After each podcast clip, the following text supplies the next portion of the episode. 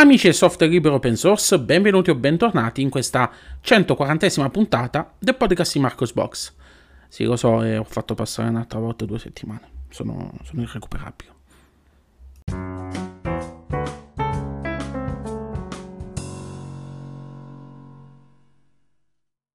Lo so, lo so, ho fatto passare, anzi più di due settimane da, da, dalla scorsa puntata del podcast di Marcos Bar. Non me ne vogliate, ma sapete com'è la, la politica eh, di, questo, di, questo, di, questo, podcast, eh, ovvero quella di eh, pubblicare una puntata quando serve. È inutile che vi faccia una puntata solo per commentare due notizie in croce. Quindi eh, lo faccio, lo, faccio, per voi, eh, non lo faccio per me, non, non è colpa mia, lo faccio per voi. Questa è la giustificazione.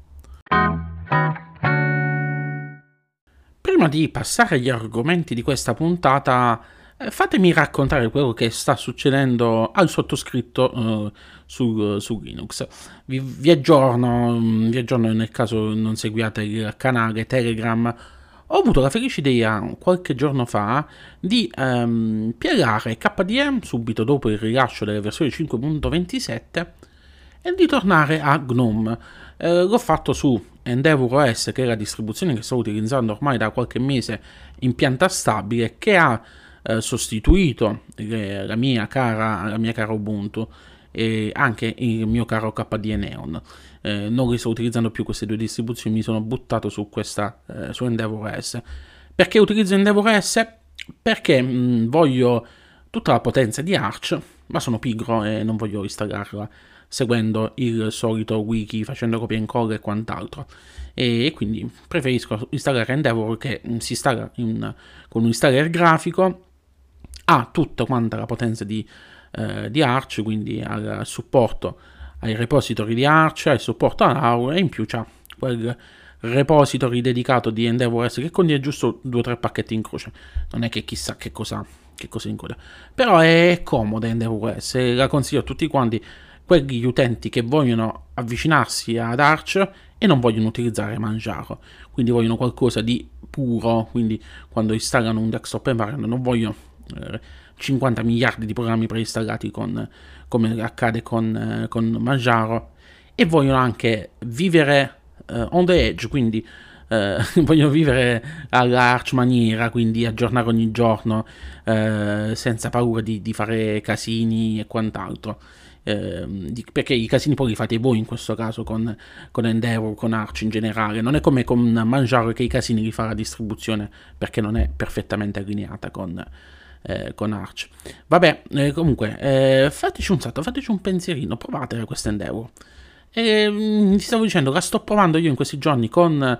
Eh, con Gnome, ovviamente litigo come sempre con Gnome, perché devo mettere le mie solite estensioncine per poter avere almeno gli indicatori, io non chiedo tanto, chiedo almeno gli indicatori, eh, perché indicatori di terze parti che per me sono vitali.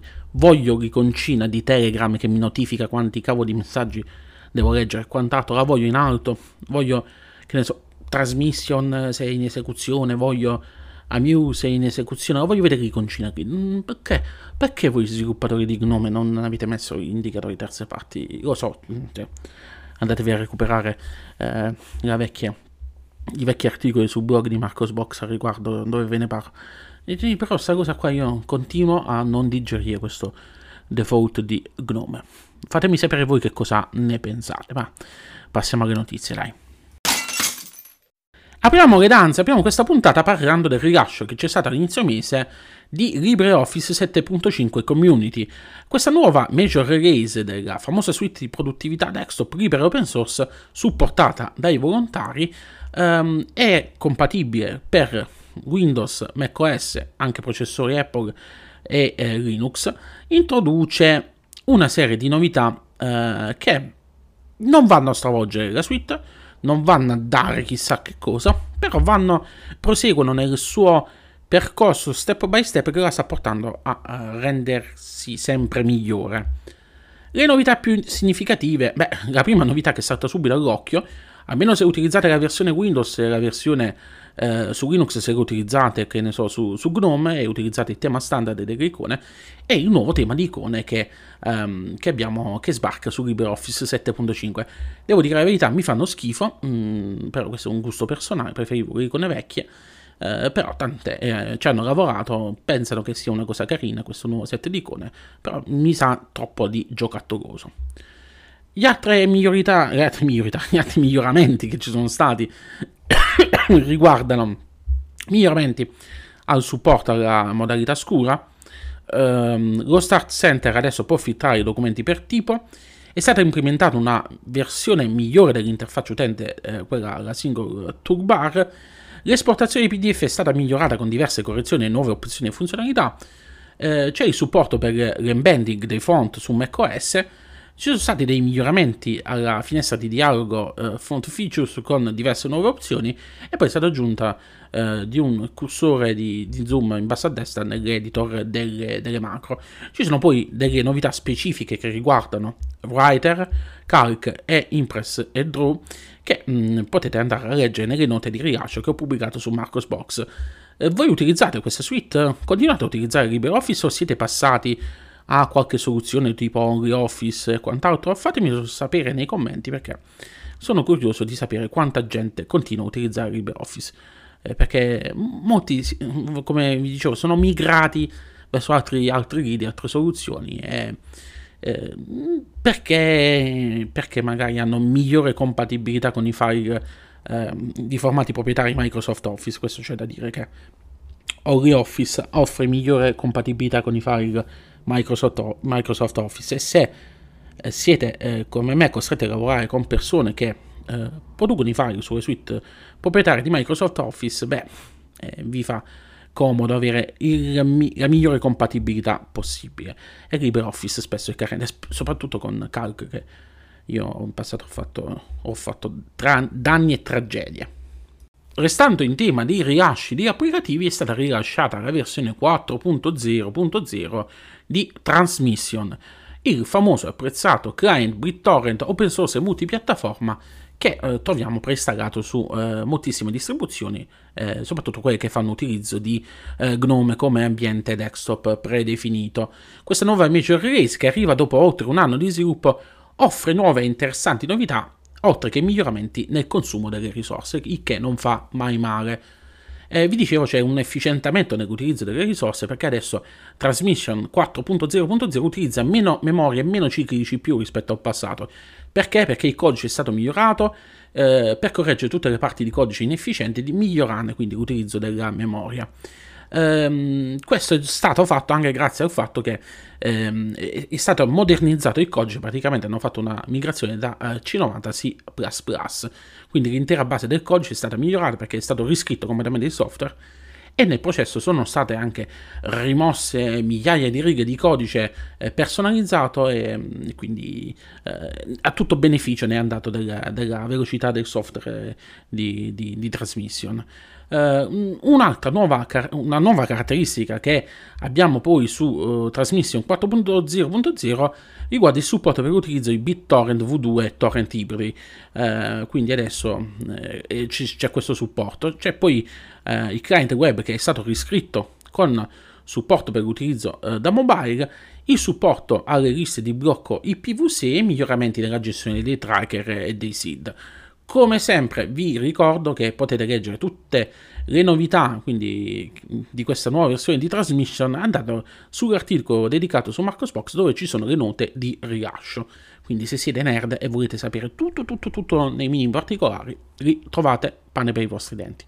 Passiamo adesso a parlare dell'unica vera alternativa allo strapotere dei browser basati su Chromium, ovvero Firefox. Mozilla il 14 febbraio, quindi in concomitanza con San Valentino, ha pubblicato il rilascio eh, di Firefox 110.0.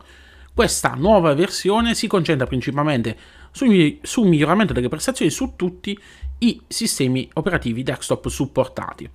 Le principali novità che troviamo su Firefox 110 sono Adesso è possibile importare i segnalibri con OG e password non solo da Edge, Chrome o Safari, ma anche da Opera, Opera GX e Vivaldi. Quindi se eh, siete pentiti delle vostre scelte mm, dopo aver provato Opera e Vivaldi, potete tornare a Firefox, potete importare tutto, eh, tutto in Baradan, quindi potete farlo anche da lì.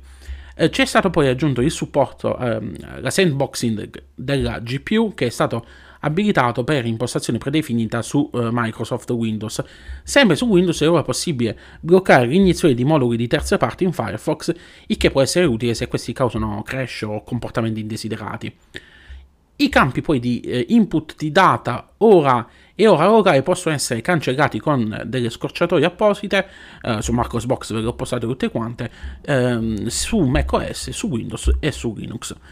Abbiamo poi Canvas 2D accelerato dalla GPU, abilitato per impostazione predefinita su macOS e Linux, miglioramenti delle prestazioni di WebGL su Windows, macOS e Linux e infine abbiamo l'abilitazione della sovrapposizione di video decodificati via hardware con GPU non Intel su Windows 10 e Windows 11 che vanno quindi a migliorare le, la, le prestazioni eh, di riproduzione e la qualità della scalatura dei video. Ovviamente poi è stato rilasciato eh, anche nei giorni successivi la versione, l'aggiornamento della versione eh, mobile di Firefox che in questo caso è andato ad aggiungere eh, um, altre estensioni, è andato quindi adesso possiamo abilitare altre estensioni eh, su, su, Firefox Mobile. Ehm, non c'è ancora il traduttore purtroppo, che, che sarebbe secondo me la cosa da implementare subito istantaneamente su, sulla versione mobile di Firefox, ma tante non penso che arriverà in tempi brevi. Sapete bene come funziona il traduttore di uh, di Firefox, ve ne ho parlato qualche, no, diverse puntate fa riguardante l'arrivo della, della funzione di, di traduzione eh, automatica delle pagine su Firefox grazie al progetto Bergamot. Eh, le traduzioni avvengono in locale, quindi eh, viene sfruttata, mh, viene scaricato una specie di dizionario sul, eh, sul computer e vi utilizza la traduzione offline in locale. E quindi Penso che sia questo il motivo per, cui, per il quale non viene ancora implementata la funzione di traduzione delle pagine sulla versione mobile per Android, perché sarà un casotto, secondo me, fare una cosa del genere anche su mobile. Però io ci confido sempre, confido sempre nei ragazzi di Firefox. Date, dai, dai, dai, perché dobbiamo ritornare a essere eh, sopra almeno a Microsoft Edge, almeno quello. Passiamo adesso ai desktop environment. Sempre in 14 di febbraio, perché in giornata dell'amore, tutti quanti hanno deciso di aggiornare le proprie applicazioni e anche i desktop environment in questo caso. La community di KDE il 14 febbraio ha pubblicato il rilascio di Plasma 5.27, quella che è la nuova versione LTS di KDE Plasma, nonché l'ultima versione del ramo 5. KDE Plasma 5.27, essendo una versione con supporto a lungo termine, eh, si concentra principalmente su miglioramenti della stabilità, correzione di bug e poi va a mettere alcune piccole novità che eh, di sicuro hanno fatto felice tutti quanti gli utenti KDE all'ascolto. La eh, prima novità riguarda la nuova procedura guidata basata su Conqui che eh, ci guiderà nella configurazione del desktop una volta installato. Altra importante novità eh, da molti attesa riguarda un abbozzo di sistema di tiling delle finestre integrato in KWin. Non è intuitivo, è bruttino, però è qualcosa che hanno implementato che molti, uh, molti aspettavano da tempo. Troviamo inoltre miglioramenti alle impostazioni eh, di sistema di KDE, nuove eh, funzionalità per KRunner, miglioramenti nel codice della gestione del multimonitor e infine dei miglioramenti vari nel pannello desktop. Trovate come sempre il changelog completo sul, sull'articolo che ho pubblicato sulle pagine di Marcosbox. E se siete su um, Endeavor, quindi se siete su Arch e se siete su KD Neon avete già l'aggiornamento che vi è arrivato uh, praticamente istantaneo. Anzi no, istantaneo è arrivato praticamente solo su KD Neon, nello stesso giorno del rilascio. Su Endeavor è arrivato qualche giorno, qualche giorno dopo. Che poi fra l'altro se vi interessa ho appena letto sulla eh, sui profili social di, eh, di, chiama, di KD Neon che è già arrivato su KD Neon il primo eh, minor update per eh, KDE Plasma 5.27 quindi 5.27.1 che è già disponibile nei repository della distro. E eh, passiamo adesso a parlare delle distribuzioni Linux e parliamo di OpenSUSE il ramo stabile di OpenSUSE, ovvero OpenSUSE RIP, è entrato nella fase di beta testing per la versione 15.5. Questa nuova versione offrirà agli utenti aggiornamenti del parco software, correzioni di bug e alcune modifiche alle impostazioni di default della distro. OpenSUSE RIP 15.5 offre un nuovo stack eh, di driver Mesa, eh, il repository OpenH264 abilitato per impostazione predefinita su tutte le nuove installazioni.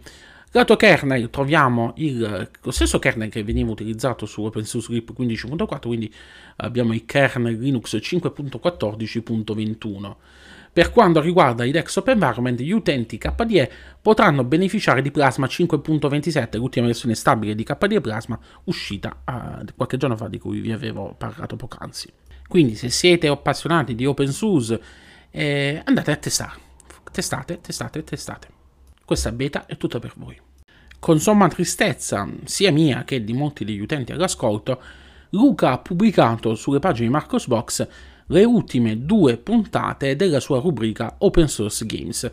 Le ultime due puntate hanno trattato due tipologie di gioco, una molto apprezzata da me, ovvero gli FPS, e l'altra eh, riguardante anche i giochi casual, quelli che si vanno a fare eh, quando uno ha qualche minutino giusto per andare, giochi, giochi super semplici nella grafica, però divertenti. Ehm, se avete avuto un déjà vu mentre vi stavo parlando di giochi casual, eh, perché avevo già postato una puntata riguardando i giochi casual, non, non state sbagliando perché eh, si tratta di una puntata bonus sui giochi casual, la parte 2, eh, che va a trattare tutti quei giochi che per un motivo o per l'altro ehm, ha trovato cercando su internet informazioni per tutti gli articoli precedenti, ma che non erano state introdotte nella prima puntata dedicata ai giochi casual. Ringrazio Luca per, suo, per questa sua serie di articoli che ho visto hanno appassionato molti di voi all'ascolto e speriamo che torni presto con qualche altra rubrica interessante, ma sono sicuro che eh, si, farà, eh, si, farà, venire qualche altra idea. Eh, Luca è davvero in gamba. E concludiamo questa 140esima puntata con una notizia fresca fresca di stampa. Mentre vi sto registrando questa puntata è il giorno 22 febbraio ed è arrivata una notizia che di sicuro farà discutere e creerà polemica tra tutti quanti i detrattori di Ubuntu. Philip Kewish, community manager di Canonical, ha annunciato oggi un importante cambiamento nella politica di distribuzione del software sui frameworks di Ubuntu. A partire da Ubuntu 23.04 con Lobster, i frameworks ufficiali di Ubuntu non, avranno, non offriranno più il supporto a Flatpak per impostazione predefinita. Gli utenti intenzionati a utilizzare pacchetti nel formato Flatpak potranno comunque continuare a farlo perché ehm, i pacchetti flat, per, per, abilitare il supporto a Flatpak sono comunque presenti nei repository della distro, ma dovranno compiere eh, qualche step aggiuntivo, quindi dovranno aggiung- installare a mano il supporto a Flatpak, aggiungersi FlatApp e quant'altro, configurarsi tutto. La decisione è stata presa in maniera congiunta da parte di tutti i frameworks ufficiali e impatterà di fatto principalmente soltanto sui nuovi utenti che si avvicinano alla distro e che potranno scegliere out of the box soltanto fra, soltanto si fa per dire, fra pacchetti in formato deb dai repository della distro e pacchetti in formato snap, che è il formato che Canonical sta cercando di eh, propinare, no, propinare è brutto anzi come, come, espressione, sta cercando di spingere nel corso degli ultimi anni. Eh, secondo eh, Philip Kewish, questo andrà a tutto vantaggio dell'esperienza utente out of the box per i nuovi utenti. A mio avviso no, perché mh, mm, di fatto chi si avvicina per la prima volta a Ubuntu avrà solo quello, di sicuro non si andrà a smanettare, andrà a cercare ehm, altri metodi di installazione di pacchetti, non andrà a cercarsi il repository di FlatTab e quindi mh, mm, prenderà la pappa pronta che viene servita da Ubuntu e da tutti i frameworks ufficiali. Um, c'erano i frameworks ufficiali che, se non ricordo male, distribuivano pacchetti in formato Flatpak, erano uh, Ubuntu Mate, uh, Xubuntu, e mi sembra anche Kubuntu che offriva qualche cosina in formato Flatpak, quindi uh, out of the box. Um, voi che cosa ne pensate di questa scelta da parte dei manutentori dei framework di, di, di, Ubuntu? Secondo voi è una scelta intelligente, una scelta saggia? Uh, oppure è una cagata pazzesca? Fatemi sapere cosa ne pensate lasciando un commento sulle pagine di Marcosbox.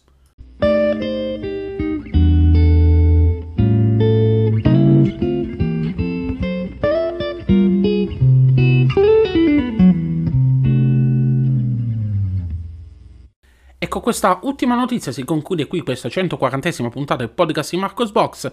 Come sempre vi ricordo che potete seguirmi su tutti quanti praticamente i social network, mi trovate su Facebook, Twitter, YouTube, mi trovate su LinkedIn, mi trovate su Mastodon 1, eh, mi trovate soprattutto poi su Telegram dove sono attivo eh, tre canali, abbiamo eh, la, la, pagina Telegram ufficiale eh, che potete utilizzare a mo' feed reader, Abbiamo la community Telegram dove potete commentare notizie ma parlare anche di qualsiasi altro argomento che vi sta a cuore.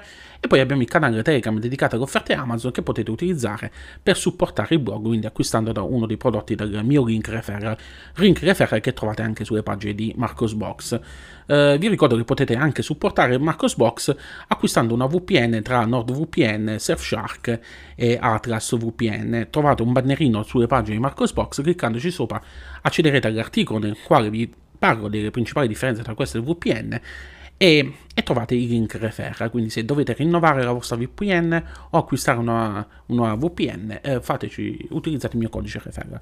Eh, non vi prometto ricchi premi e cotillon, solo le stesse offerte che danno a me le danno anche a tutti quanti gli altri youtuber che propinano pubblicità su NordVPN. Ah, poi ci tengo un'altra, eh, ci tengo prima di lasciarvi, eh, di ricordarvi un'altra cosa, non ho parlato prima, mi sono diventi scordato come si utilizza dire. Ho aggiornato i feed RSS del blog. Um, perché? Um, perché è successo che FeedBurner, il servizio di Google per la gestione dei feed, che utilizzo da diversi anni su Marcosbox, ha deciso negli ultimi mesi di fare i capricci e quindi di conseguenza ho dovuto uh, fornire un feed, quello classico, quello uh, che potete, che, che, che, si ricava direttamente dalle pagine dei, dei siti e, e, potete utilizzare quello in sostituzione del feed, uh, del feed di FeedBurner che utilizzavate prima. Su Marcosbox trovate un articolo a riguardo dove trovate il link per utilizzare questo feed. spero di aver fatto cosa utile perché vedo che moltissimi di voi continuano a preferire questo, questo sistema per poter, eh, per poter seguire il blog. Lunga vita e prosperità a tutti quanti, ci riaggiorniamo spero la prossima settimana, ma tanto so già che non manterrò la promessa, sulle pagine di Marcos, anzi non sulle pagine, sulle, su, su, su, come si dice? Non si dice sulle pagine, sulle frequenze, non sono frequenze perché non è nel radio. Vabbè, mi trovate su web, su, sui vari podcast, sui servizi di podcasting. Ciao ciao.